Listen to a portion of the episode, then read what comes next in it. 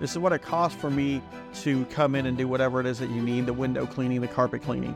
This is what it costs. You're going to have to make a lot of mistakes, a lot of mistakes um, in order to get good at bidding jobs. I mean, let's say I need 2,500 of that, and I'm going to leave 2,500 in my partner, aka my business, my LLC. You just blew somebody or whatever. You know that, right? You just blew somebody's mind. But I don't want to hear the crap that I can't get jobs if they're at that dollar amount. The market in my area doesn't allow it.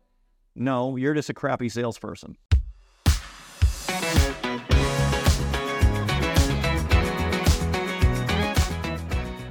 How do you competitively price commercial cleaning services? How do you get new clients so that you can pay yourself and your employees a fair wage? And what resources are available to help you successfully manage your business? Well, I'm Matthew Stowe and joined by Greg, my brother, and we're excited to answer these questions and more today on the OctoClean podcast. Our family founded and currently operates a multi million dollar commercial cleaning company in both California and Arizona. And we'll be sharing what we've learned about bidding and prospecting um, in this industry over the past 30 years in business. And we'll be doing so by answering questions that we've received from you. So, um, you know, Greg, how you doing? I'm good. Good. It's been a busy morning already. I, I hear But, you. You know, it's, it's good to get in front of everyone and answer a lot of the questions that we have from um, a lot of our, you know, YouTube followers and Yeah. say, hey, I wonder how that is done. And kind of brings us back to when we were younger and we had no one to go to. Yeah. We kind of had to learn by making mistakes. So it's good that you're here, that we can kind of chat with them and, Yeah. you know, pull the veil back, so to speak. So I think when it comes to bidding jobs, um, and you know a lot of the topics we're going to be talking about today, it's a uh, it's important to remember that we didn't learn any of the things that we're talking about today by watching a YouTube video or listening to a podcast.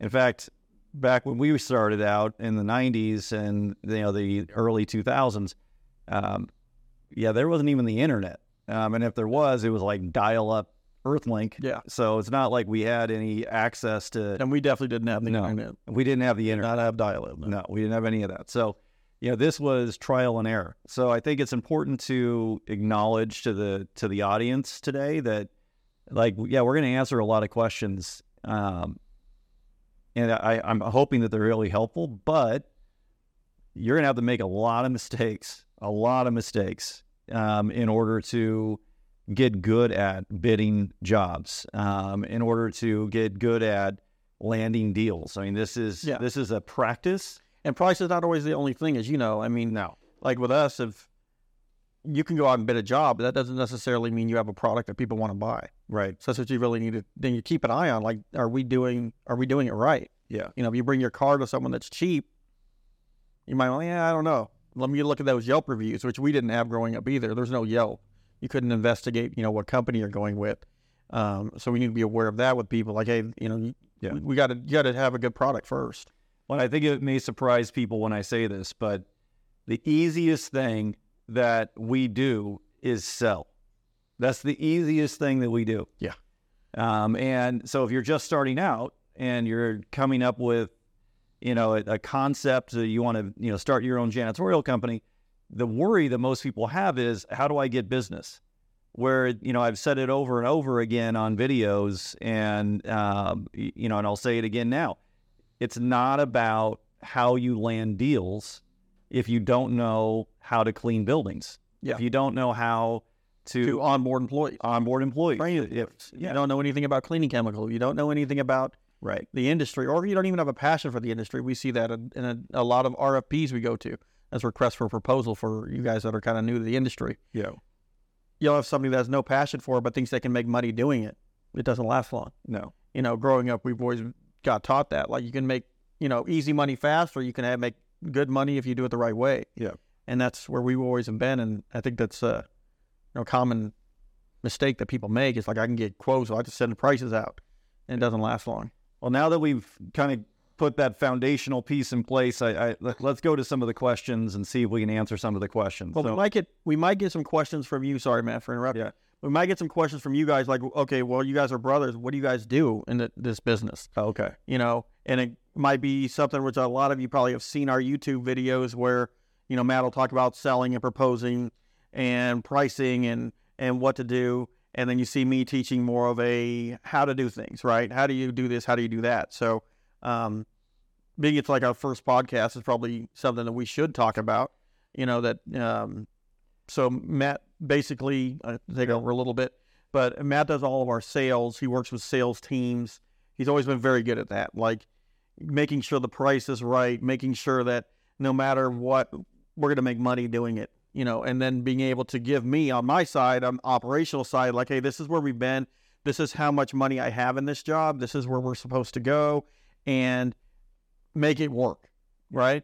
So mine's more operational. Um, he's taught me a lot about sales, bidding. So I do have a lot of those conversations. I work with a lot of franchisees doing mentorship and things like that. But um, that's always good to know, kind of like where we're looking at. So you know, Matt's one side. I'm I'm kind of the other side, right? Right and left hand. If you want to look at it that way. Yeah. So um, Well, and you know, I've said it. Um, it, you know, it's everything starts with a good deal. You know, if you don't have um, a well-structured deal that has good pricing and a clear explanation on how we're going to um, perform the work, not just for a week or a month or six months Yeah. or a year, but for 10 years, 15 years, 20 years, uh, for a lifetime contract, um, you've got to set up the expectations right. You do. And so, you know, what I like to, you know, what I, I'm proud of that I get to do here is be able to create an environment where success can happen with deals. Um, so, you know, that's in order for me to be able to know that. I mean, it, it's come from you know 30 years of not just selling, but being a janitor, right? Same for you know for you, I and we're janitors first. Um, but just uh, you know what I like to call the golden janitors, that we know very well Matt might be platinum. yeah, what what we need to do to to get stuff done to grow a business because we've gotten past the, the janitor phase and now we're moving into you know the next phase of operating a very successful regional and multi-state business. Yeah. So, all right, let's get into some of these questions. Yeah, let's do that. So we um, have a question here from at Mr. Escobar, and he asks, "Where can I accurately get the base price to know if I'm charging too much or too low? Is there any place where I can find out this information?" And asking other companies is not an option since they only give you rates if you are a customer. So, like, I'm going to go right back to what I said before. It's trial and error. It's practice, right? So um, there's another question that's going to come up here in a minute that I'm not going to answer right now. But uh, what I would say is the, the last bit of this question or, or comment is that other companies are not going to give you information. Um, that's not completely accurate. Um, you know, we started off not knowing how to bid anything. So, you know, what did I do back in the 90s? Maybe they've people have gotten a little better now. Um, but I would simply call up a competitor and say, "Hey, you know, I'm in, you know, I'm in this market. I have a building. I need a, uh, you know, a, a, you know, a price for five days a week. Um, what would you charge per square foot for a 75,000 square foot building that I'm putting up over here? And they'd give you some basic numbers. You call two, three, four companies like that, you might get two people to answer the question. Um, but that doesn't answer everything, you know. So, you know, looking at the operational side, Yeah, you know, you've got to know your production rate. exactly. That's what I was going to say. You got to know how fast or how slow you can get this cleaning done. If you don't, even if you bid, let's say Matt has a company and I have a company and I'm my company, I don't really know what I'm doing, so I'm really slow. Take, you know, 25% longer. I'm not going to be in the market. Yeah. Or the other side, well, that's my production rate, and we talk about that a lot with people. Um, is there's only so much the market can hold, right? Yeah. So if you're bidding it, well, I'm really slow, so I have to bid it 25% higher. Well, that's just a number. We get that sometimes too. Like, well, that's the, that's the market won't hold that. So if you would look for production rates, like Matt's saying, you can go to the ISSA website and they'll have um, like a cleaning times 612, I believe it is. And that will give you everything from how long should it take you to fill up a mop bucket to dust mopping square footage. So if you want to look at production rates across the board, but then you also need to know things like what's your minimum wage where you're at? How much you're you paying your employees? Insurance, there's a lot for you to do that, which Matt could probably sit with you for hours and, and you know try to figure it out. But sometimes it's one of those things like teaching someone how to change a tire when they the tire ain't flat. They're not going to pay attention then. Yeah. But they're going to pay attention when they're sitting on the side of the road. So One, I think too, this you know, I'm I'm I'm always going to go back to you've got to try it out. You got to practice. Um, you know, both of us have kids who play competitive sports, and you know, if I'm going to my son and I'm like, hey, you know, I'm going to take you to this, you're going to play at this level. Um, well, the first thing I had to do is they got to learn how to play the game. Yeah. Right. You got to learn how to bounce the ball and shoot a basket and do all these types of things. And then you have to go out and play with competition that is at, is better than you so that you can get to that level. So all of this goes back to it's like, well, how do I bid a job? I mean, it's it's cart before the horse here. And so, you know, I think it's the very next question that we're going to answer. It's it's about there being a a a discipline to learn the business. I mean, if you're not going to learn the business, don't go out and bid jobs because you, Yeah. you know, frankly, you're part of the problem. I mean, a lot of companies go out and the the only differentiation that they have between themselves and some other company is lower price. And so, what's worse than not learning production rates and going out and bidding jobs too high Yeah. Is meeting a price and then trying to figure out how you're going to make money doing it by cutting costs, right? Like saying, oh, I can do it for 10% less. You wouldn't be in that scenario of talking to a prospective customer if they were happy with their existing company. very true. So, why do you think that other companies failed? Well, it's likely because they also underbid that job and they couldn't make money, so they're dropping and dropping and dropping, right? So, it, it's you're you're chasing every other inexperienced, um, undisciplined company and leader into the bottom of the barrel Exactly. and that's what creates the industry that we're in. So I, I, I don't know if that necessarily answered the question, but you, yeah, I'm going to tell you you got to you got to focus on you first. Um, so I'll jump into this question because I think this is going to be a good one for the next. So at Park R72, um, your question is if I'm just starting out and I don't have any knowledge about my production schedule or margins, would it be best to just be honest and let my prospect know that I'm new? I'll give them great great quality, but need the chance to learn about my trade more and give them a break-in price. What do you think?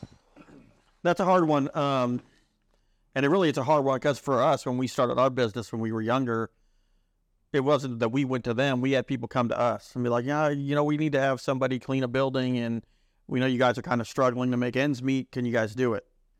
Which is kind of the opposite side of that coin that Park R is is is, is saying. Um, it's a dangerous situation. I mean, if I was pr- approached by someone that said that, I would either do two things, like you know, find someone that doesn't know what they're doing, and either mentor underneath them or get a job with a janitorial company. Amen. Go out there and, and they're, they'll hire you, Yeah. and learn you know what you do, what you don't like, you don't like about that company.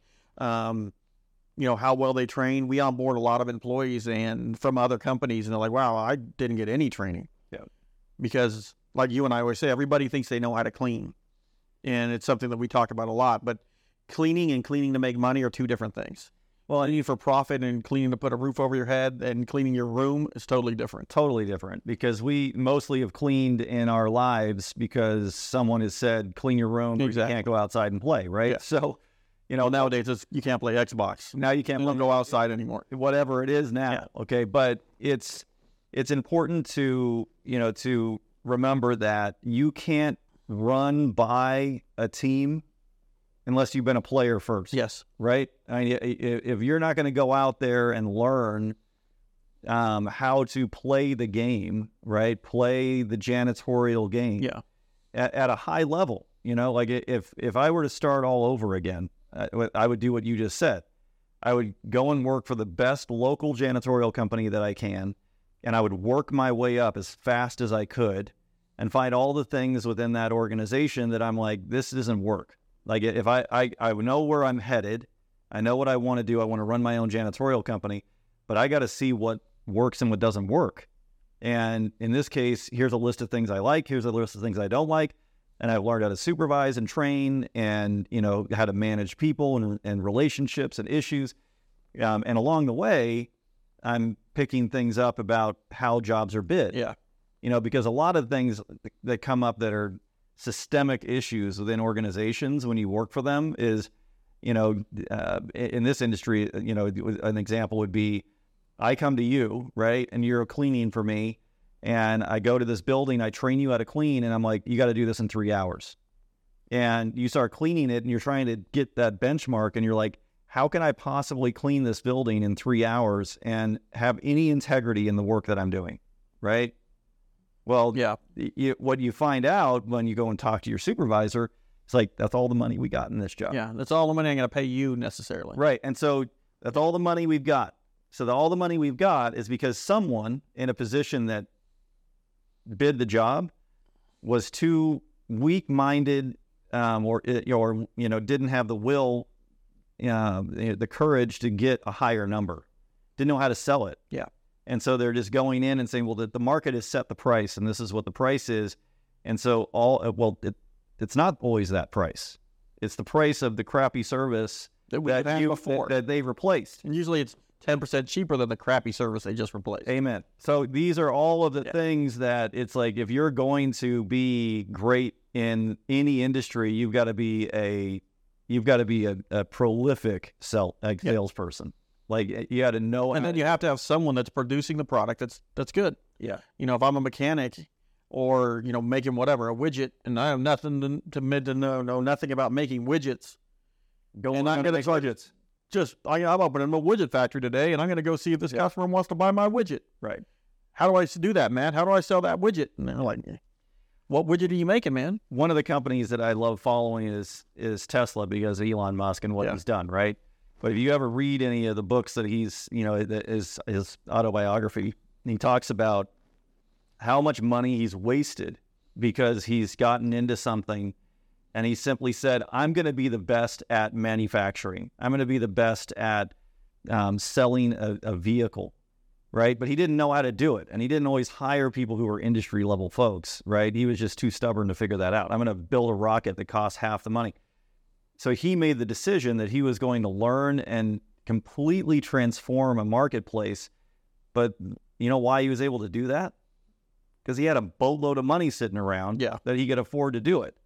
Most people in this industry don't have that ability. So, you know, it's really going to have to be go out and practice working for somebody else and identify the areas that you can improve.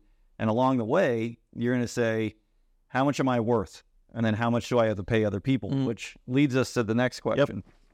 Um, I was working for a local cleaning company. This comes from Amber Martinez, 2616. And she says, I was working for a local cleaning company.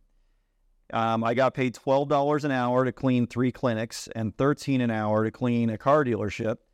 I'm opening my own commercial cleaning business. Mostly, I just want to work for myself. Should I pay myself $12 an hour?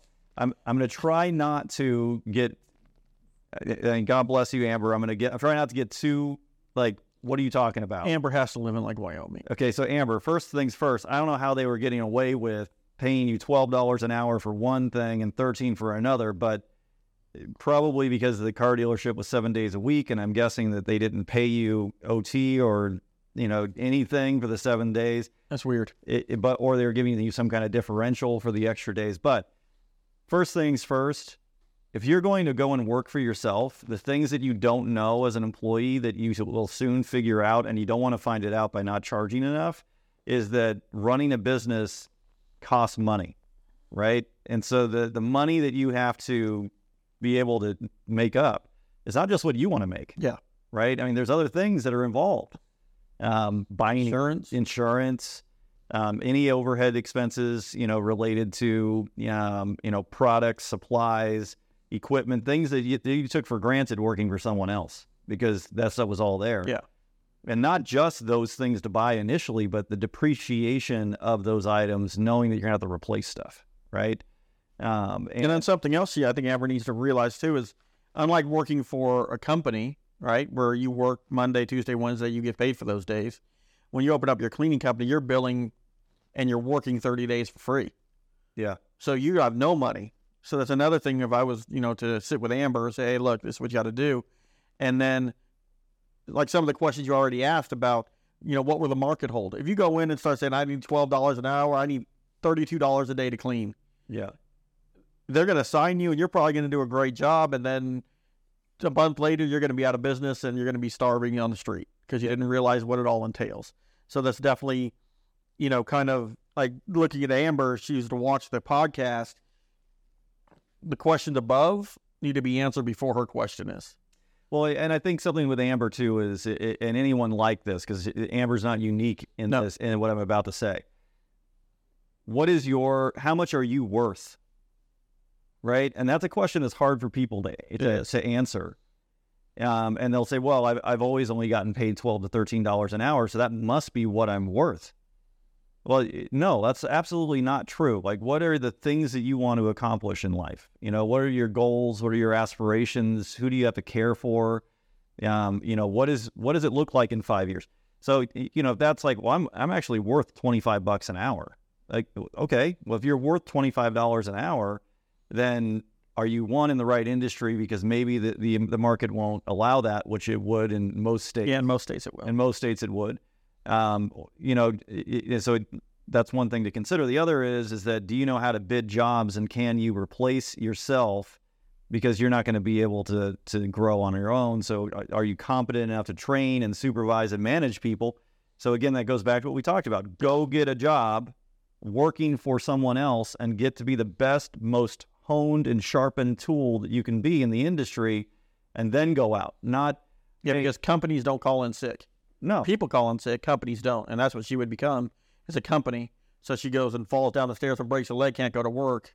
she's out of business. You're out of business. Yeah. So companies don't call in sick. Well, I think too that what you said earlier, and I think it, it, it deserves a, a bit of an explanation, is that you don't know that you have to wait 30 to 45 days, right? Yeah. You start business on August 1st, 2023, you start cleaning a building, you're not going to get payment from that customer until September 15th, right? Sometimes longer So what are you doing from August 1st to September. to 15th. September, fif- you know, September 15th. Who's paying the rent? Who's paying for gas? Like what's happening that's helping you get there? So, you know, And then how desperate are you going to be once you get that September check? yeah, You're going to be right all over again. So, I mean, Amber does have a kind of a, a leg up being she has been in the industry, knows how to clean. She just needs to learn what the other questions were too. Well, she needs to learn her value and be careful not to, you know, and we'll say it a lot on the podcast.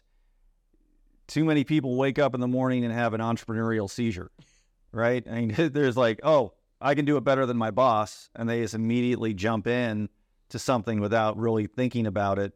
Um, and that can work for some, not for many. So we really need to figure that out. Um, all right, so we'll move on to the next question at uh, Laurel Blair, eleven thirty, and uh, this individual asks the question of after dividing twelve into whatever number you come up with, am I charging per week or per month? So let me just make sure we're clear on what this is about.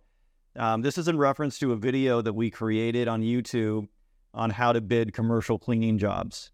Um, it's a pretty popular video that we have there, and it's um, very thorough and it explains, I think, in pretty good detail, like how you would create a number, a monthly number. So that answers your question, um, uh, Laurel. That this is a monthly number. So you're going to uh, when you make, you know, do all the math in this equation, it gives you how much you're charging per month, not per week.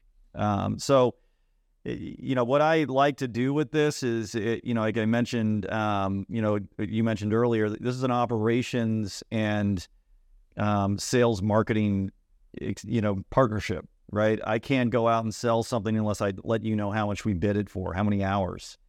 Um, so too often in sales, again, if your job is simply to go out and say, how much are you charge getting charged now? Then I'm going to charge 5% less. So what am I giving to you in operations? I'm saying, here's the job, figure it out. Yeah. Right. And now you're having to go back and like, how do we make 25% profit on this job? And so you're taking 25% off of the top and you're saying, this is all I have left for payroll and expenses. That's the wrong way to be doing business, right? Totally wrong way. What happens if that, I mean, if you start doing that? I mean, we've discovered when it was like that, and we actually will bounce off of each other. Um, either if it's a large account that you could, you know, large accounts, or it's a hundred thousand dollar account. Well, if it's a hundred thousand dollar account that's ten thousand dollars under bid, it might as well be a zero account. Yeah. So you and I will go out together and be like, okay, does that rate look good? You know that that is, but then it also goes back to how, you know, and I'll always focus on that because I've always been a training person. You know, we have standardized training. We know exactly how much it's going to take. If we put a person in and we train them, we're not dependent on, let's say, Susie, who's really good over here, but Paul is terrible. So we're dependent on a our training process. So it's standard. We know how much production rate is what we're saying. But, you know, as Matt's saying, if, if they're giving it to you 10, 15% below, customer's not going to be happy. You're going to have to cut corners. You're going to lose the account. Um, and you're going to be rolling these accounts over because then 90 to 100% of our contracts out there, period, will have a 30 day release clause. They can terminate for any reason within 30 days. Right. So they realize, you know, that whoever came and bid them and did a terrible job and that the service isn't there and they can cancel in a month from now and you're starting all over again. Well, and, and So and I think the real, um, you know, issue I've seen in small businesses is that they take an operations person who's got a great passion for the business, and so they'll do everything they can to have that job succeed, to the detriment of the company. Meaning Yes. that they'll they'll the numbers uh, uh, will be too low, and so they'll you know they'll work and work and work to keep the customer happy usually on their own time and their own dime. That supervisor, manager, operations person will go in and do the extra work. So what are you doing as a as a leader of a company? What you're doing is you're burning out that person and you're creating an environment where they feel like they're being taken advantage of. yeah, and then they'll leave. And then they'll leave and they'll go and work for a company that actually knows how to bid jobs and can explain to a, a prospect how they did it and why it's more. Because that's what this video really goes over is it's not just what's the formula, but it's how do you have a conversation with a prospect on this is what the actual costs are. You know, so instead of turning you know s- sales into an art, Yeah. you know, which I, I hate when people say that. You know, sales is not an art unless you're looking at psychology and working with people and relating to people and things like that. Sales in service based businesses is a science, right? It really is. You got you got to have that number. You got gotta have the that number. correct number, or else you're gonna have bad service. It Right. does. The what is it? You get what you pay for. Yeah. th- There is some truth in that, at least in this industry. Yeah. You're gonna get what you pay for. yeah. Um, so So I never want to hear any, you know, uh, you know, I'm sure we might get some comments, but I don't want to hear the crap that I can't get jobs if they're at that dollar amount. The market in my area doesn't allow it. No, you're just a crappy salesperson. Or I mean, we we've been in this business for a while, long time, long time, and we're now looking at large companies, like m- companies that have multiple buildings, 10, 15, 20, 30 buildings. Yep. Um, these are companies, fair to say, that have gone through all of this low bid stuff in their history too. You know, when they had two buildings, they've dealt with a company that's like, ah, well, you know, and now they want a company that's like them. They know how much it takes to, let's say, you're doing with medical. They know how much it's going to take if you come in and have your appendix taken out. Right. You know, they know everything from every single stitch. So they respect a janitorial company that's coming to them with that same aspect, saying, hey, look, this is the- actually what it cost. Right. This is what it costs for me to have a day porter, a night crew. This is what it costs for me to come in and do whatever it is that you need the window cleaning, the carpet cleaning. This is what it costs. And that's what those people they want. And that's what I think a lot of our viewers are probably looking at is like, how do I get out from this, you know, $500 account where they don't care? Because as we've learned, the low bid $500 accounts are the ones you spend the most of your time with. Yeah, because they have the highest expectations, and it's usually because they're not, you know, you're dealing with people who are in business, but they're really just small mom and pop businesses just like you. And so they're very emotionally attached to every dollar they spend is a dollar not in their pocket. Yeah. You know, so the bigger the business, the better, um, because you're really starting to work with them in a business relationship and not so much in a personal, you're taking my money and I expect, you know, miracles um, in my building type Yeah. of relationship. We're a number on a budget sheet when you're a huge company. So I do encourage um, all of our listeners, viewers, to go and um, watch this video because this video is going to help you a lot, and I hope that the more questions will come out of it because it's not just well, is it a month? I think the real question should be how do I become a competitive, um, you know, uh, steward to this industry? Not even a salesperson, a steward. Yeah. You know, so Um, you know, I encourage you to watch that video. So we'll move on to uh, Latoya Palmer. Uh, the question is simple: Where do you bid? Well, it's kind of simple, but it could be like, where is in location? Like, am I bidding in my pajamas at my house? Right. Uh, you know, is that it? Or is it like, um, am I going to like, am I going to go buy a car at the auto auction and be like, hey, hey, you know, Yeah. is that how I'm bidding? Yeah. So, um, I would assume this person is saying, maybe it's location, Could be. like, like, hey, where are you guys from? And I mean, we're in Southern Well- California. It's pretty simple.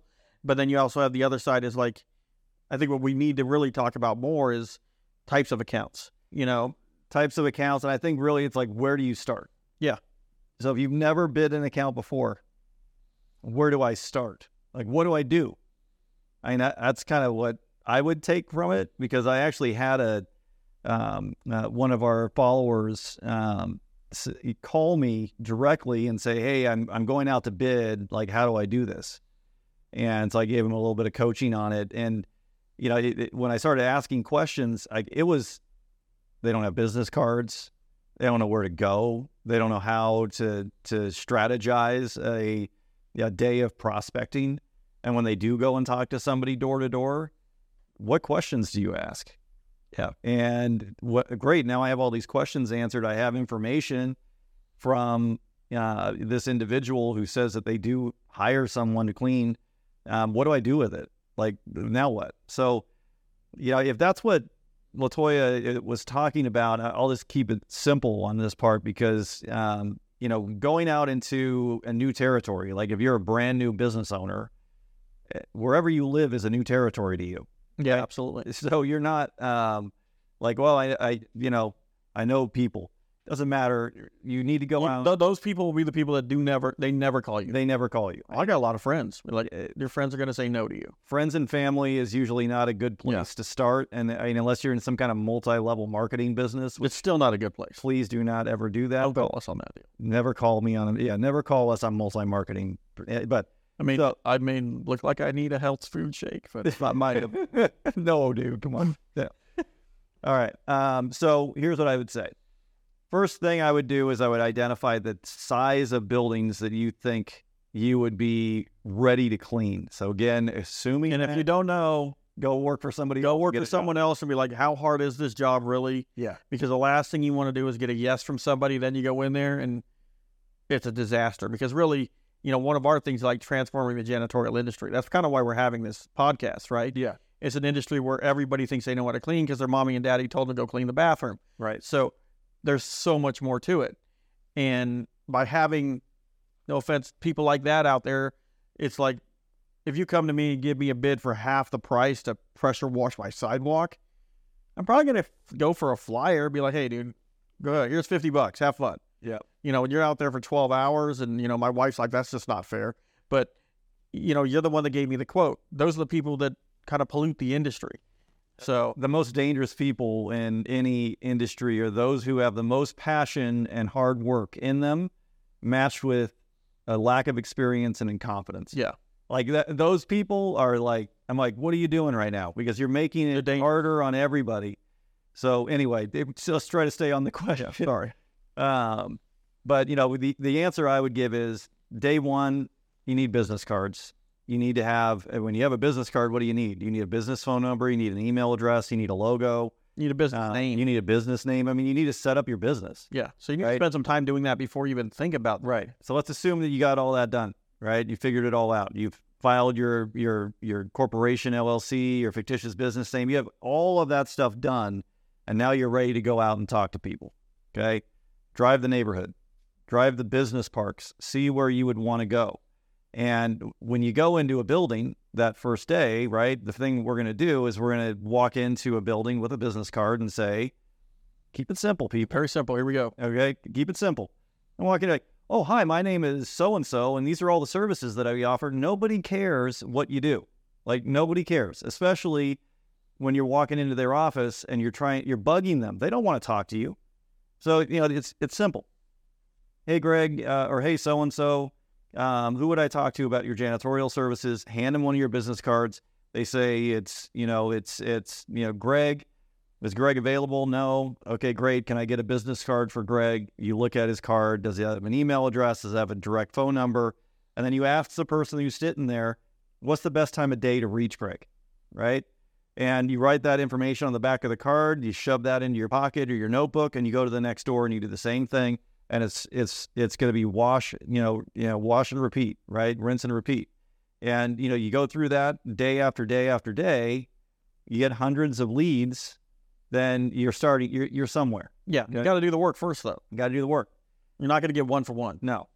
So, you know, we'll, you know, we're going to create a video in the future about, um, and probably have a podcast about it. Like, how do you, what do you do with the cards then? And then what do you do when you make the phone call? And what's the script? Yeah, because there's a lot with it. It- you know, And there's like, how do you look?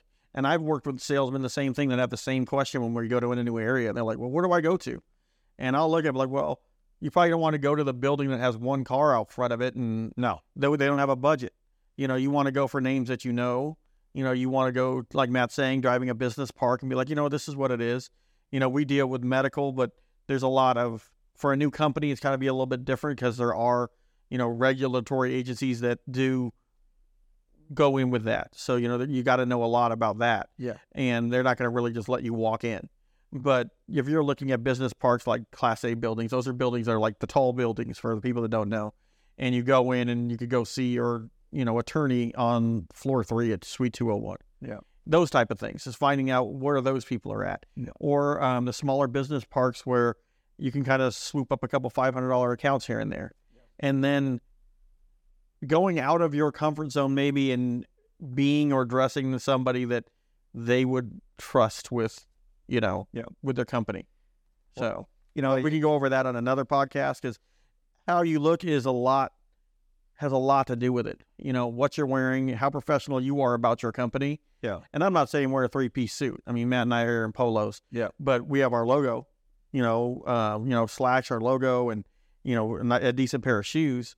And they're like, okay, well, you know, that might be somebody we're going to call. Well, I will say, since we're talking about wearing something or not wearing something, because there's a direct correlation between how little you feel about yourself and your experience in whatever industry you're in and how nice you dress. Like that's just, unless it's just a, a specific like way that people, you know, it's an expected way that people dress, right? So, and I'll- I'll I'm just going to give my story.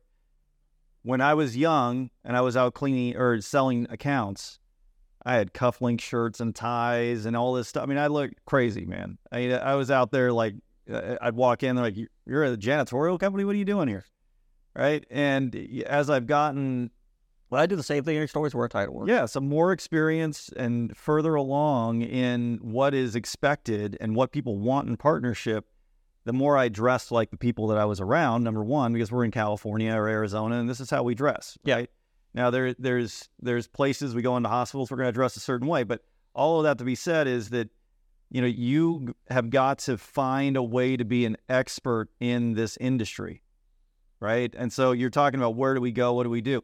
Well, every time I'm answering one of these questions, the thing that strikes you know hits me is that it is way more than an answer. And you and I are both It is. we're both from Gen X, right? So we didn't grow up on YouTube. We didn't grow up listening to podcasts. I just mentioned to our marketing team, um, la- you know, this week when we met, I don't listen to hardly any podcasts. I know you do, I do. I do. but it's just not my thing, right? Like I, I'll read a book or a magazine or do something like that. I guess I'm just an old man, but you know, you're not going to learn how to run your janitorial company by just listening to this podcast Yeah. right? You're not going to learn how to be a great boss and transform your market in this industry by just watching our videos. But it may give you the passion of like, hey, look, I got to go do this. The- what I I, really want to Yes. be a janitorial company about because you can make good money if you're a very, you know, put together, intelligent person that has a passion for this industry. You can make probably more money than you've ever made in your whole entire life if you're willing to put in the work. Well, I would say this too. Not only the if you are the intelligent person, uh, what I'm hoping is is that by people listening to this, they have the courage to go out and take the first step. Because Yeah. the smartest people that I've met in my life are the ones who, you know, it's paralysis by analysis. Like they never get anything done. Mm-hmm. So, you know, really the, the fact that, you know, Latoya asked the question, where do I start? is a courageous question to ask. Now the next step is just go out and do something, right? And if you go out and do something, you're going to learn how to how to succeed by you know failing forward. And too often people don't do that. You know, there's like, oh, I need to know everything before I do anything. And I think that's the the part that we need to you know really encourage folks on is just go do something. And when you do it, you're going to learn a lot. So anyway, we'll we'll move on to the next question. So um, at Ramiro, I'm not going to even try this. Uh, D- Duenas, uh, 9716. That's right, completely wrong. Sorry, Ramiro. Um, what would you recommend us do us to do if we want to score a parking lot or parking garage sweeping job? We're in California, and I understand each company has their own formula.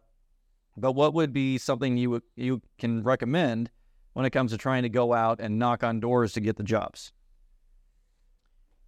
Parking lot sweeping. Um, first, go out and drop a hundred thousand bucks on a parking lot sweeping truck. Yeah, That's your first step. Um, and and I would encourage them not to get the big ones that are tall trucks, right? Get the smaller trucks. yeah, and go into especially if you go into the parking garage. Yeah. yeah. Get get like one that's on a F three fifty front. Well, let's assume that Ramiro They they already do that because it sounds like they his truck. Yeah. Yeah, so you already got it. You already got your truck. So that's a good question. Parking lot sweeping, as you know, is not something where you're going to walk up to a building and say, "Hey, who do I talk to?" Because parking lot sweeping is usually done by the property manager or the building owner. Yeah. So, Or a landscape company. or even a landscape company, which we've got to, to work with some of them. Um, so it is something where it's a who you know. Yeah. You know, who you know, and then how much effort are you willing to put into it. You you're probably going to want to start some sort of marketing. You know, whether it's on the internet or you have something that you're you could hand someone because usually those property managers aren't in their office. Yeah. they're out looking at their properties. But I would definitely say the first thing you want to do is property management. We have a lot of tips and tricks we do with proposing it and all this kind of stuff. Um, but really, you could be great at measuring it, proposing it, knowing how much time it is. If you can't get in front of anybody, then it's just kind of a waste. When I, I think what we mentioned, what we said about landscapers, right? Uh, strategic alliances matter, Yes. right? So when you're dealing with property management, like most of the places you're going to go to to get street, you know, street sweeping jobs or parking lot jobs, is going to be retail, you know, or it's going to be like a major college university. How do you get in front of the person who is going to say yes, no, or maybe never, right? Um, that is by what I would do is I would say, well, who's doing their landscaping work? Who's doing their plumbing? Who's doing their electrical? Who's doing whatever? Because whoever that contractor is, that vendor, They know who to they know who to talk to.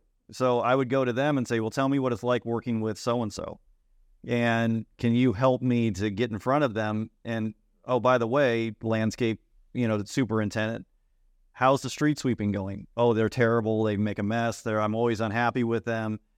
Okay. Help me help you. You know, let me show you what I do. And does it make sense for us to go in together and you can Yeah. introduce me? These are the things of, you know, it's not just walking in the door um, and saying, here's my business card. Yeah, that can work too. Yeah. And really, You're gonna have to do it probably 15 times. Right, and really, what I'm talking about right now, with there being like that, that you know, how do you open the back door, you know, and get to the desk instead of going through the front door and having to go through barrier after barrier after barrier, is this strategic type of, of lead generation. But with street sweeping, I notice that a lot. Like you, you really got to know someone who knows someone um, to get into, you know, major airport facilities and and retail and schooling and things like that. You got you got to work on uh, a more strategic. So it sounds like you're talking about like being more creative. You know, like waking up at 5:30 in the morning to go talk to the guys mowing the grass. yep. You know, find that guy that's in charge of that crew. Are you talking about working Uh, hard? uh, As I yeah. yeah okay oh, yeah. But you, if you think about it, a lot of people like, well, why would I want to go talk to him? You know, probably a lot of our listeners are like that. Well, well I just I just want to talk to the boss. I don't want to talk to you know Greg over there pushing the lawnmower. Well, and this isn't a new model, right? This isn't something that is just like we're not creating anything new here. What we're doing is we're doing what other people aren't. You know, it's not about like, oh, well, everyone else is going door to door, dropping off flyers and doing all that stuff. So I would tell anybody is that I see our competitors doing these five things. Don't copy those five things, right? That's the worst thing you could possibly do. Instead, you would look at okay, where are the where are the where's the competition not? Yeah, Like, were they not? Where are they not? And then I can go there, and that could be strategic alliances. That can be um, you know, going to trade shows. That can be uh, showing up at five thirty in the morning and talking to the landscapers. It, it, there's all. I mean, it can be going. I mean, we, we used to do weird stuff like that. We go out late at night, and if there was a building that we really wanted to get, we'd sit on it. Yeah, we'd sit there and watch. Be like, I wonder how good they're cleaning, and they're coming up with like shorts and you know pajamas. Sometimes no shirt. And, Sometimes you know, we could have a whole podcast about that stuff. But I mean, then you realize like, okay, that it's a good time to go in there and look at them. You know, Yeah. go go in there tomorrow morning yeah, and say, hey, here's my card. You know, how's everything going? yeah. Have you been having any issues with security or issues with you know your tenants saying that people are coming in they look like they just got out of bed? Yeah. How did you know? Well, you know, hey, these are look. If you're hungry and you want to make it, like, where do I go to bid? You know, how do I get into a, a job? Don't do what everyone else is doing. But in order to know what that is, you got to know what the other companies Yeah. are doing, and then try to stay away from that, so you're not the same noisy um, thing that people want to ignore. You know, it, it, this is a Seth Godin. The, what is it? The the uh, the, uh, uh, Purple Cow. Yeah. You know, if you haven't read that book, you got it. You got to pick it up. It's an easy one to read. It's an older book, um, but you know, Purple Snowflake is what it was. Yeah, Purple Snowflake. Some good, fun stuff, right? Um, but you definitely want to, you know, start figuring out things like what are they not doing. So, all right, moving on. Um, at Wesley, uh, did I already read that? Yeah, at Wesley Rodas, twelve oh three. Can you talk more about the financial aspect of the industry? What tools and resources are available to run financials? What financial systems can be used? What about tax deductions, write offs? What should contracts and invoices to vendors look like? Oh, this is a big question. Um, it's another one of those questions that, you know, some of our other question people, um, one of those things you don't know what you don't know. Like you don't even think about it until you Until like too late, and they how do I how do I bill my brand new customer? Yeah. Uh, you can do things as simple as QuickBooks. I mean, we've done that before when we first started. Um, as your business grows, you probably don't want to be on QuickBooks, but you know it will last you for a long time. Um, as far as like tax re- resources and things like that, we always talk about going to a tax professional. Now, a lot of people are like, well, how do I find that person? If you go to a lot of your Chamber of Commerce type events, Yeah. there'll be somebody there. If you have a relationship with the president of the chamber, usually they can say, hey, why don't you sit down and, you know, if you take Susie out to lunch, probably answer a lot of your questions. Yeah. So, um, but Matt has probably a lot of good well, answers to that too. No, I think you nailed it. I mean, it's you know, number one, QuickBooks. It's it's pretty scalable. You know, you can start It off with a free version. I don't recommend that, but you can go with a pretty cheap version, and then And now it's online. You don't have to have Yeah. discs like back in the day. it's all online. Yeah. So it's all cloud based. You can do a lot of the stuff on your phone or your tablet or your computer at home, whatever. Taking pictures of, him, of receipts. Yeah. super easy. So yeah, And and you go forever on the financial aspects. I think that's what a lot of people we learned. People can clean, and that's really why we started the franchise. Yeah. Because people can clean, but they have no idea how to run the back. how to run their business. No. none. And really with QuickBooks, you know, not only is it easy to get to, but you can also, you know, go to online courses that are available through the QuickBooks, Absolutely. um, you know, uh, uh, membership that you get.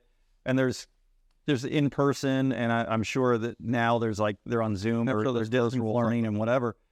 So you know, again, it's not about it's it's the basketball analogy that I've given. You know, you're not going to send someone out who knows how to dribble but can't shoot. You're not going to send somebody out there that can rebound but they can't do other things. You got to know all of the things. Just how fast you're you going to get to know them, right? Yeah. And and you don't have to know like I need to know everything about QuickBooks in order to start. Yeah, or I need everything about tax deductions. No. So I, what I would say is number one, get QuickBooks, um, use it, learn it, um, then find a bookkeeper because most bookkeepers use QuickBooks, and have that bookkeeper who also should have some knowledge of your state's tax laws. Um, give you a list, and that what they it's called a chart of accounts, and they drop that chart of accounts into your QuickBooks, and it will say expenses for certain types of business expenses. So then you can give access to your really easy. bookkeeper, and your bookkeeper can go in and say, okay, you have gas receipts, you have this, you have that, and we're going to drop all this stuff in. Um, and then it shows up. So at the end of the year, when you hand it to a tax preparer, they say, oh, I see you already have clean books. Now all we have to do is make sure that you're getting the best tax deduction. But it does start when you say the clean books. Something that here hits me with that is when we work with people that's starting their own business. This is what we do. we make sure they have their own business bank account. Yep. That comes with a debit card, credit card, whatever. Yep. So when we're dealing with that, they're basically having a partner in their business that needs to have money to survive. So if I make five thousand dollars a month, let's say, I'm not pulling five thousand dollars a month and putting it in my personal account. No. I mean, let's say I need twenty five hundred of that, and I'm going to leave twenty five hundred in my partner, aka my business, my LLC, You just blew somebody or whatever. You know that, right? You just blew somebody's mind because no one ever thinks of it like that. It's like I started a business, every dollar that comes in is mine.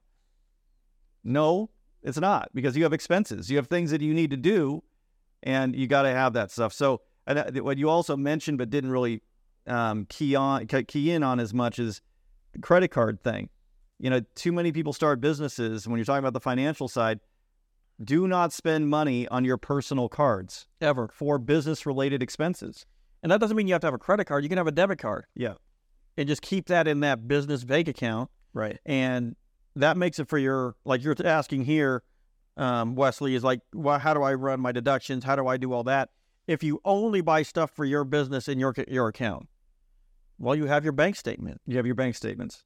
And you can here it is. You can reconcile your bank statements and those Because there's only one thing you're buying from Chevron. yes. It's gas, maybe a maybe a packet of peanuts or something. But you know, flaming hot Cheetos. and, and it, to, you know, when it comes to what should uh, contracts and invoices to vendors look like or customers, I mean that's you know, QuickBooks has uh, modules that will you can drop your logo in. It's super easy. really easy is push print. It goes out. You can send them digitally on email. Um, and contracts, look, we live in the world, um, you know, the, it, of the internet. Go on the internet Yeah, and look Google up contracts for janitorial janitorial. contract.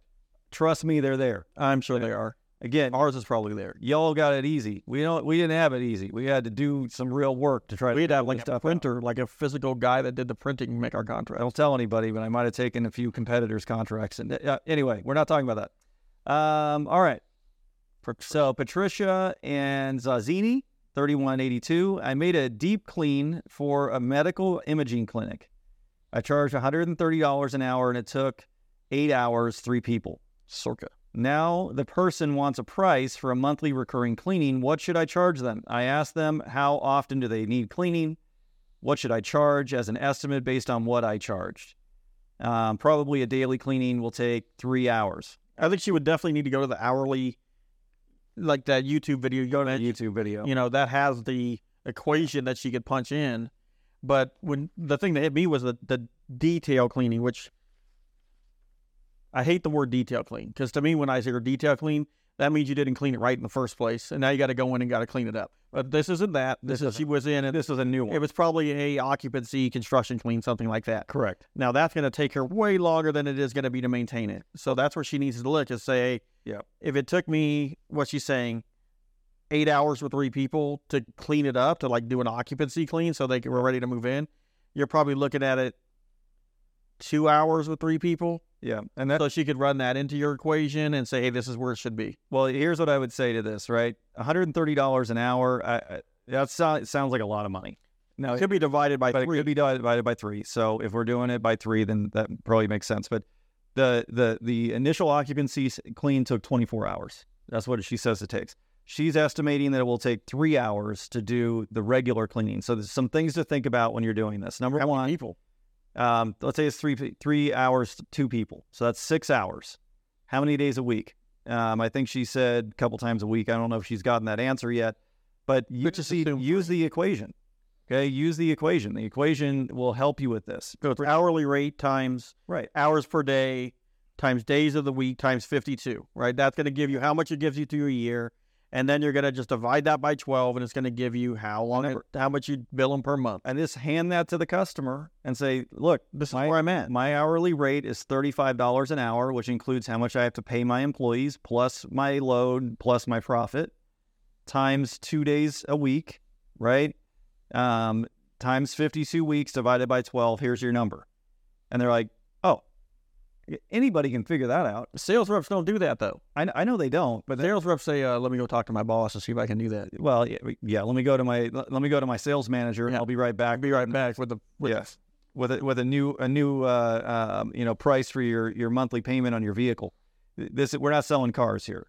I mean, this is a service-based, relationship-based um, business that requires us to make good contracts. But at least Patricia knows how long it takes. yes, She knows how long it takes. She knows how many people. She's cleaned it before. Yep. She knows it's probably going to take, you know, three hours, two people. Yep. And then she just does the equation.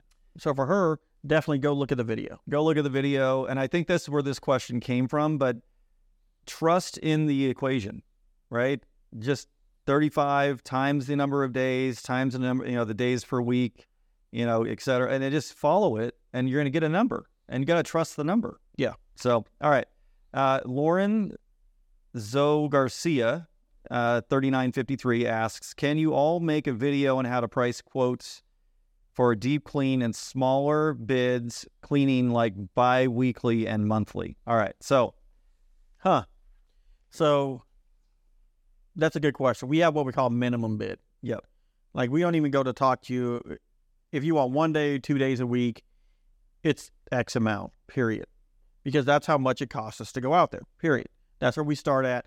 Putting fuel in the vans, bringing people out there, buying the equipment, it's X amount. Right. So, and then you're asking about the deep cleaner, smaller bids. So deep cleaning would be exactly like Patricia, her question was, um, how long is it going to take you? That's strictly hours. That's, that's a, you know, I'm going in here, it's eight hours. I charge 25 bucks an hour times eight. I'm going to bring three people. Okay, times three. Yep. You know, it goes back to your equation. But when you're dealing with your biweekly or monthly, we would still fall in a minimum bid would be X amount. well, and, And that's for you to decide. I don't know where they live. let me just make sure that that, I, I mentioned minimum bids are a barrier for folks to do work with OctoClean. Yes, Right. period. So it's a filter. So if you're a smaller company and you're dependent on a certain dollar amount a month to be able to pay your rent and take care of the kids and do all that kind of stuff, I, I you know, we use minimum bids because we don't want to have to deal with the craziness that comes along with smaller accounts when they say, "Come in twice a month and clean this building," because that's just a trap. Because what happens is you go in there once, you do a deep clean, um, get it all up to speed, and they're like, "Wow, I want this twice a month." without even asking the question, who's cleaning this building when I'm not here? Yeah. Well, no one is. So what is it going to look like when I come back And It's going to be demolished every single time. It's going to be the same job you just did every single time. And I mean, their minimum may, may be less, you know, than ours. yeah, You know, you may have a minimum bid that's 150 bucks, right. right? $200 a month. Um, where ours, it's not that. And what I would encourage you to do, um, Lorenzo, is I would say, I would encourage you to tell the customer prospect, I would uh, th- to to do more service, right? Because and explain why. Because it's not going to be that much more. It's not going to be a lot more. If if we come in once a week, Mr. Prospect, you know this is you're going to get better overall service. You're, it's going to be cleaner longer. Your employees are going to be happier, um, and the cost is going to be similar to what it would be if we came in twice a month or once a month, because we're having to do a full, thorough, detailed cleaning from top to bottom when we're in here twice. Or companies still don't do it. They just It- crash and dash. Uh, you know what? Yeah, or or worse. What I could see is I did a deep cleaning. I charged them 450 bucks, and then they say, "Oh, well, what if you did it twice a month?" Now I feel like, well, this is recurring income, so Let's I do it for 350 so I'm going to charge less. You know, now I'm going to charge less. When you didn't even think about when you go back in two weeks, it's going to be the same dump that it was when you left. You know, you started. So you know, it don't. You know, it, people make terrible. we, we, we, we actually were doing this, you know, kind of share with you. Yeah. We were doing this when we grew up. Yeah. We would take anything and everything for whatever price it was. And then once we really started to analyze were we making money and were we losing money, we just raised the prices. Yeah. We're like, you know what? We can't do it for this. We're actually paying you to clean your building. right. You know, I'm paying you, even if it's my walls, I'm, I don't have any employees, it's just me. You're still paying yourself. Yeah. So when it gets to the point where, you know, you're making, sometimes we did the math, we're making like $4 an hour. Yeah. They got to go. Well, and by and by taking on the philosophy that I'm, it's only me. It's only me, so it doesn't matter if it's bid right. What you're doing is you're making you're making a, a a better mousetrap, right? All you're doing is creating a stronger, more uh, impossible mousetrap to get out of that you have created, you've made for yourself, And the industry, not just yourself. a- and the industry. People you don't even know. Yeah, because you're you're messing it up for everybody else who's trying to do it the right way. So it's it's about like you you need to bid every job thinking that you're not doing it. Yeah. Right? If you if you bid every job thinking I'm not the one who's going to be cleaning the building, then you're going to bid it well. You're going to bid it correctly. But if you go in and with that philosophy like, yeah, it doesn't really matter, you know, whatever, then you're going to end up trapping yourself in a in, in an impossible, you know, trap. Like you'll never get out of it. And You're not going to be able to you afford insurance. You're not going to. It's going to be a mess. It's going to be a mess. But so I going would to be cleaning out of the back of a Cadillac. Lorenzo, I think we both would say that we'll get into first. Man, I just got that one. We'll get into personal stories another day. Um, I, Lorenzo, I, I would say that the best thing for you to do is to encourage them to do jobs like this, smaller, deep clean jobs, at least one time a week. Yeah. at least one time a week. Um, and internally, we don't do anything that's under three days a week unless they do an initial clean. Um, so So that's just like you know Patricia said. Like I go in, it's going to take me eight hours to clean this place up, and then we'll do an initial cleanup next week. Yep. So you're good. All right, our last question for this one. Um, Michael Slater, 3210, um, asked Should you consider tax income in your bidding calculation? Tax income. I'm going to Explain that for me. Well, I'm going the tax income kind of confuses me. I'm going to try. I'm going to try. I'm going to try. because the tax. Maybe they pay him the taxes. I don't think so. I think what they're saying should they consider a tax um, uh, liability, like what their taxes would be, Would like what they have to pay in employee uh, or employers' taxes. Uh, Well, yeah, cetera. part of your operating cost, right? So what I what I would say to anyone is this. I mean, if I come up with a number, right? Let's say that I decide that how much I want to pay someone hourly is um, a range of minimum wage to twenty three dollars an hour, right? So twenty three dollars an hour would be my lead on a crew, right? Now And then he's talking about payroll. He's not Yeah. talking about I'm not talking about anything you call load or like everything else. So 20 $23 an hour is the top of my mark. Now I've got to add at least 33% on top of that dollar amount, right? So that I can get to a point and I would say 33 to 50%. What that 33% is going to be and so 50% is your is your load, right? So that's Yeah. going to be your tax burden, Payroll, gonna be your work comp, comp, it's going to be chemical, you know overhead cost, everything. right? Fuel. and that doesn't necessarily mean that that includes pay or uh, uh, profit. So you need to consider well, what's our profit going to be, et cetera. and then you're going to end up. We should sell franchises. You should. We should sell franchises. We should help people. Anyway, Okay. uh, you're a funny dude, man. I, we got to get you to be funnier in in, in life. yeah. but, so you know, ultimately, what you're looking to do here is take everything into consideration. You know, and not just how much am I going to pay myself Yeah. and I'm never going to hire somebody. That's a total lie. You're going to hire somebody. I mean, we don't want you to not hire someone because then you can't go on vacation. yeah. Like it's like going in a paper route.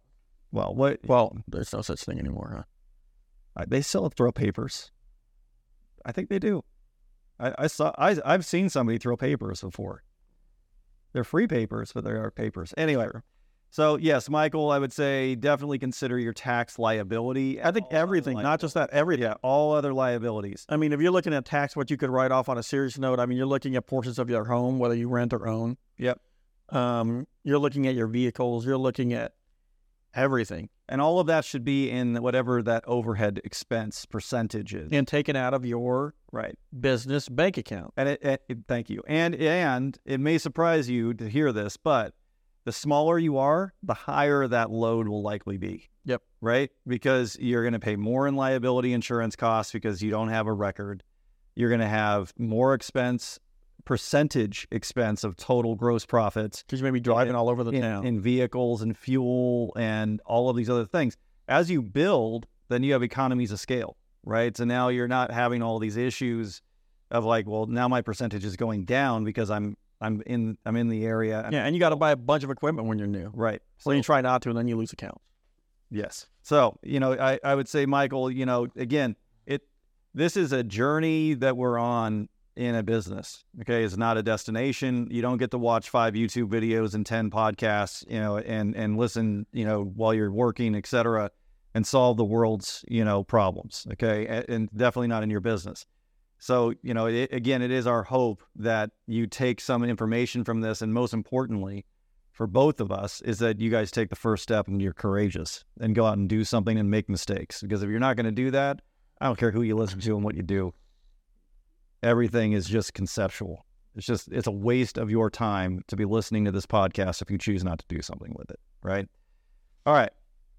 So, So this is this is where I take over. this is where Greg gets to take over. Let's do So this is the portion of the podcast where I talk to Matt, and it's called this or that. So Matt has two choices in this. You can't make up a different choice, add a bunch of things. We may we may be a little muddy. We may get a little wild with it, but we'll see. Um, And I- so for Matt, it's this or that. Okay. So he kind of cheated this time, and he got to see him, I actually haven't read him, but he said he hasn't read them. This is normal for me. I but don't, what- I don't prepare. We're gonna do this anyway. So Matt, number one, you get a call to clean up fecal matter, or you receive a customer complaint, and you can't send Keenan. For those of you that don't know, he's our warehouse guy. So oh. you get a customer complaint, or you have to clean up fecal matter. I I would rather receive a customer complaint. I, I bingo, I'm same one. Yeah. I we can handle a customer complaint. I could handle fecal matter too, but I'm calling. Yeah, a, a complaint a complaint is an opportunity.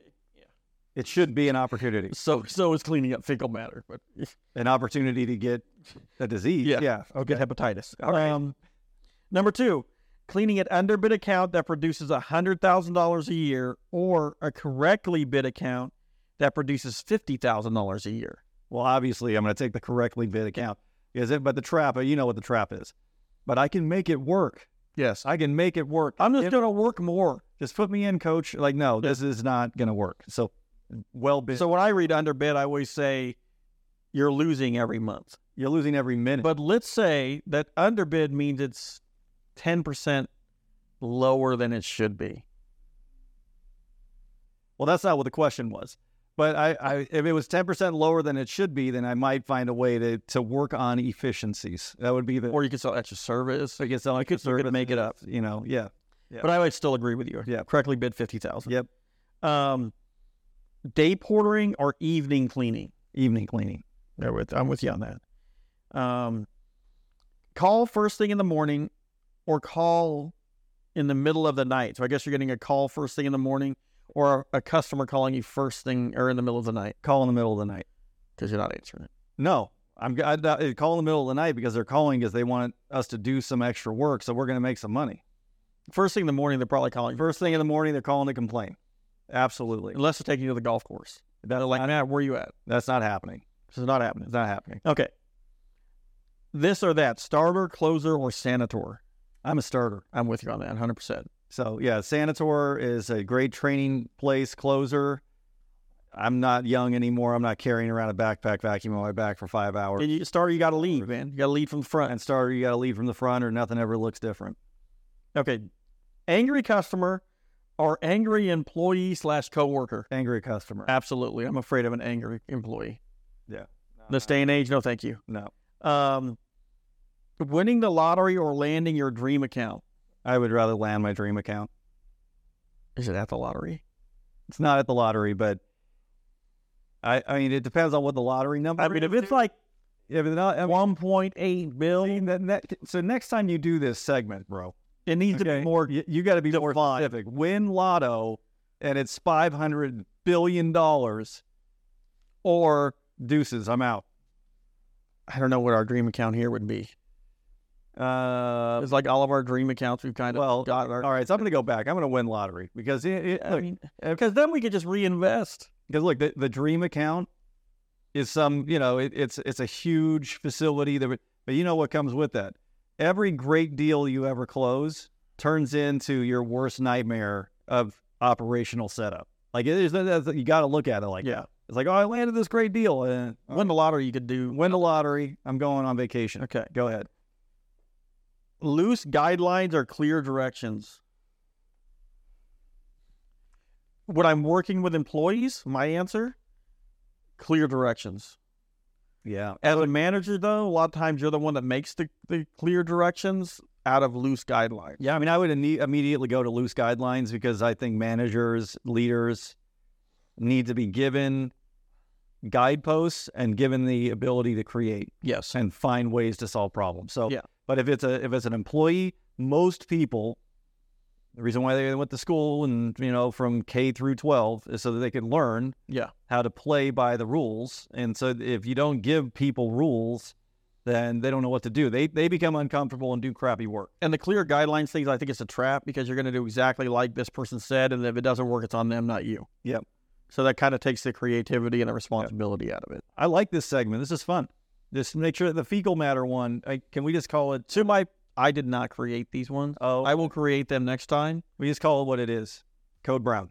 Code Brown. Code Brown. Well, check out the description um, for links and resources that have been mentioned in this video. Um, this is obviously our first podcast. Uh, if you're watching us on YouTube today, uh, like and subscribe.